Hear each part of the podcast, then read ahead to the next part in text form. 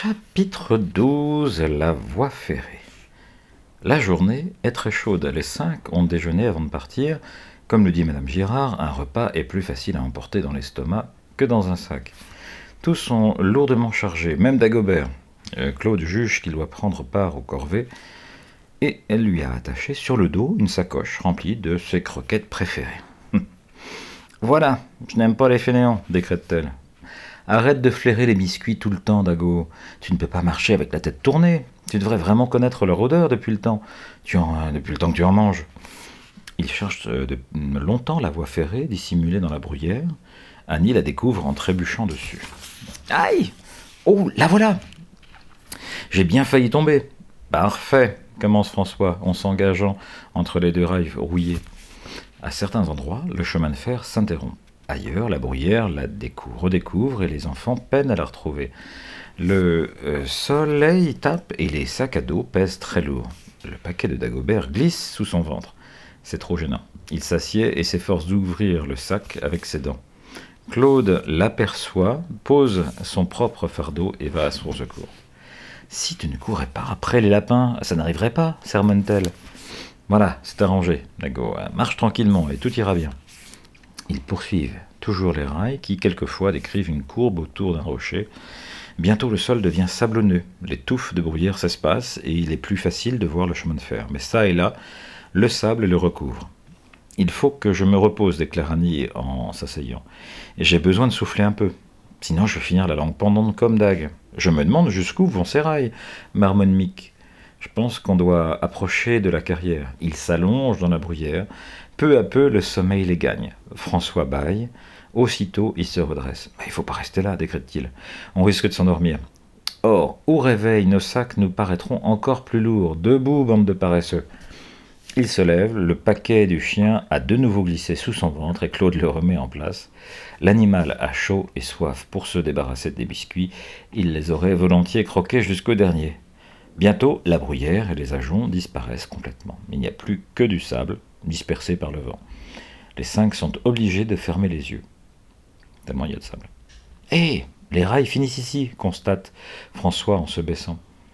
Ils reprennent peut-être un peu plus loin, avant Mick. Et il fait une rapide exploration. Mais il ne trouve rien et revient euh, vers les autres.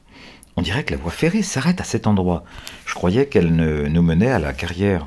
Il fallait bien que la locomotive et les wagons s'y rendent. Je me demande pourquoi les, rails s'interrompent euh, si brusquement. Bah, tu as raison, la carrière devrait être tout près. Approuve François. Cherchons-la d'abord. Elle n'est pas très loin, en effet. Il leur faut cependant un certain temps pour la, pour découvrir. Enfin, Claude fait le tour d'un fourré d'ajoncs et pousse un cri. Devant elle se dresse une grande excavation. C'est là sûrement que les Barthes venaient prendre le sable, le sable fin, qu'ils vendaient très cher. Voilà, s'exclame la jeune fille. Venez voir. Les autres la rejoignent. Le creux, en effet, est immense. Ils posent leur sac à dos et sautent au fond. Leurs pieds s'enfoncent dans le sable. Les parois sont pleines de trous, observe Mick. Je parie que des oiseaux y font leur nid. Il y a même des espèces de cavernes, ajoute Claude, surprise. On pourra s'y abriter, s'il pleut. Oui, mais j'aurais peur que le sable ne s'ébranle sur moi et ne m'ensevelisse si j'entrais là-dedans, confie Annie. Voyez comme il est si fin et elle en fait tomber un peu avec sa main. J'ai trouvé les rails s'exclame alors son frère aîné. Ils sont presque entièrement recouverts. J'ai marché dessus et ils sont tellement rouillés que l'un d'eux s'est cassé sous mes pieds.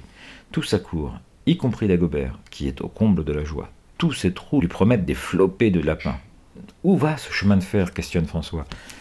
Ils déblaient le sable et suivent la voie. Elle s'arrête à quelque distance de la carrière pour reprendre un peu plus loin, mais à environ dix mètres de là, les rails ont été arrachés, mis en morceaux et jetés dans la brouillard. On aperçoit ça et là de vieux débris. C'est sans doute le vestige de la colère des gitans, remarque Mick, quand ils se sont battus avec les Barthes. Regardez ce monticule recouvert d'ajoncs. Il s'approche. Dagobert, qui ne sait pas ce que, cache ce tas de sable et de pierres, grogne avec un morceau de ferraille. Claude fourrage avec les ajoncs. Ça alors? Lâche-t-elle, s'est dit Tupper. Tous restent ébahis. C'est la locomotive, la petite locomotive dont le vieux Baudry nous a parlé, articule Annie d'une voix tremblante. Elle a déraillé à l'endroit où les rails étaient arrachés et où les ajoncs peu à peu l'ont caché. C'est une vision impressionnante.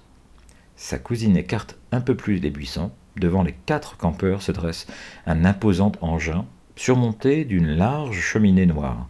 Sur les flancs du corps cylindrique se superpose et s'entrecroise un réseau complexe de tuyaux, de tubes et de boulons rouillés. Cette machine ne date pas d'hier, observe Mick. On dirait un fantôme métallique issu des temps anciens. Mais c'est un train à vapeur, précise son frère. Voici la chaudière. Et ce wagon, attelé à la locomotive, s'appelle un tender. C'est là qu'étaient autrefois stockés les combustibles. J'ai lu tout ça dans un livre que tante Cécile m'a offert à Noël. Que sont devenus les wagonnets dont on, nous a parlé le maréchal Ferrand demande Annie. J'imagine que les villageois ont réussi à les remettre sur les rails après la disparition de Barthes. Des Barthes, c'est facile de les pousser jusqu'au moulin blanc, suppose François. Mais pour soulever la locomotive, il aurait fallu une grue, et c'est sans doute pourquoi elle a été abandonnée ici. Et vous pensez que les bohémiens se sont débarrassés des frères après avoir fait dérailler leur convoi interroge euh, Claude. C'est possible, l'aîné des cinq. L'air sombre. À mon avis, les gitans sont sortis du brouillard comme des spectres. Ils ont pris leur ennemi par surprise. Et ensuite Je sais pas, poursuit le jeune garçon après un instant de silence. Mais je ne vois qu'une réponse. Les Barthes ont certainement été tués et leurs corps jetés dans la mer. Oh, souffle sa sœur. C'est horrible. Dommage qu'Agnès, la sœur des neuf frères, ne soit plus en vie pour raconter ce qui s'est vraiment passé cette nuit-là. De toute façon, même si elle vivait, elle ne dirait rien, souligne la Benjamin du groupe. Souviens-toi du récit de Baudry. Agnès est devenue muette après la disparition de sa famille. Il retourne à la carrière. On pourrait camper ici, non suggère Mick. Le sable est très sec et très doux. On dormirait bien dessus. On n'aurait pas besoin de tente. La paroi de la carrière nous abriterait du vent. Bonne idée, approuve Claude. Installons-nous. Installons-nous ici. Ces trous nous serviront d'armoire et de garde-manger. Quant à l'eau, Dagobert va nous dénicher une source, hein, Dago Va chercher à boire. Dag, à boire Tu as soif, hein Ta langue pend jusqu'au sol. L'animal penche la tête de côté, de l'eau, boire. Il connaît très bien le sens de ces mots. Il file le nez contre la terre. Sa maîtresse le suit des yeux. Il disparaît derrière un buisson et revient dix minutes plus tard. Il a trouvé de l'eau. Regardez son museau, il est tout mouillé. D'accord, mon montre-nous d'où tu viens. Le chien agite vigoureusement la queue. Il fait le tour du bosquet et ses compagnons le suivent. Dans une prairie voisine, un ruisseau chante sa mélodie argentine, d'un son très très liquide. Les eaux, irisées par le soleil, avec plein de couleurs, coulent dans un petit canal creusé dans le sable, puis disparaissent dans les bruyères, sous les bruyères. Bien joué, Dago, le félicite Claude. Vous croyez que cette eau est potable? Ben oui, affirme euh, François. Les Barthes ont placé un tuyau. Regardez, ils ont capté une autre source beaucoup plus abondante. On ne pouvait pas espérer mieux. Quelle chance se réjouit Annie. C'est à deux pas de la carrière et j'avais une de ces soifs. Ils boivent dans le creux de leurs mains, l'eau est fraîche et pure. En goutte propose Mick en ouvrant son sac à dos. Il s'asseye dans la clairière ensoleillée sur le sable chaud. On est dans un vrai désert, remarque Annie avec satisfaction, à des kilomètres de toute activité humaine. Mais la fillette se trompe. Des yeux perçants les observent. Je sais qui c'est. Pas suite au prochain numéro.